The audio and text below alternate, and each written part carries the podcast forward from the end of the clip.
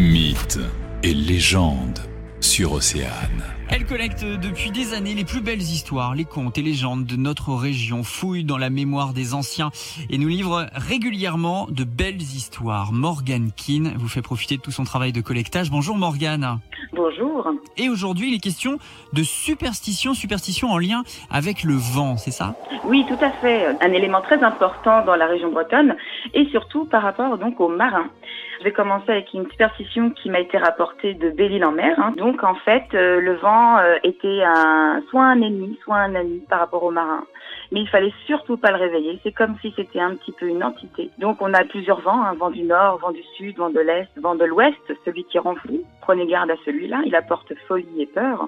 La folie, c'est euh, l'ouest, c'est ça? Voilà, c'est l'ouest, c'est le vent d'ouest, c'est le ponant. Le dominant en plus, donc on l'a souvent dans la région ici. Exactement. Et après on parle de mer-vent aussi, celui qui est un peu plus doux, on, l'espère celui-là. Il paraîtrait aussi que, donc ça c'est un ancien marin qui me l'a rapporté à Belle-Île, qu'on défendait aux mousses à bord des navires de siffler. Il ne fallait pas réveiller le vent, le diable le vent, il ne fallait pas le, chahuter, surtout à bord du navire. Ça pouvait voilà dire que quand les marins partaient même au Terre-Neuve, eh bien ils pouvaient réveiller la tempête. D'ailleurs aussi quand une jeune fille était toute seule dans les rues qu'elle sifflait, c'était très mauvais genre. Ça pouvait aussi dire que c'est une sorcière hein, qui conversait avec son ami, le vent, parce qu'on dit que le vent, c'était un petit peu le complice de ces sorcières. Et alors, apparemment, les, marins se faisaient vendre du vent. C'est quoi cette histoire? Ben oui, alors du coup, j'ai un petit peu gratté dans les recherches pour lier un petit peu ce vent aux sorcières et aux marins.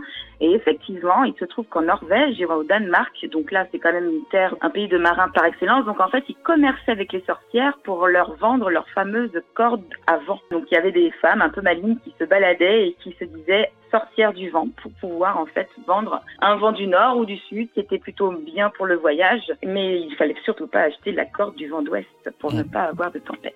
Eh ben voilà, encore une légende, une superstition sortie de la mémoire de nos anciens. Merci beaucoup Morgan Keane. Ben merci à vous. Le magazine, midi 14h. Sur Océane.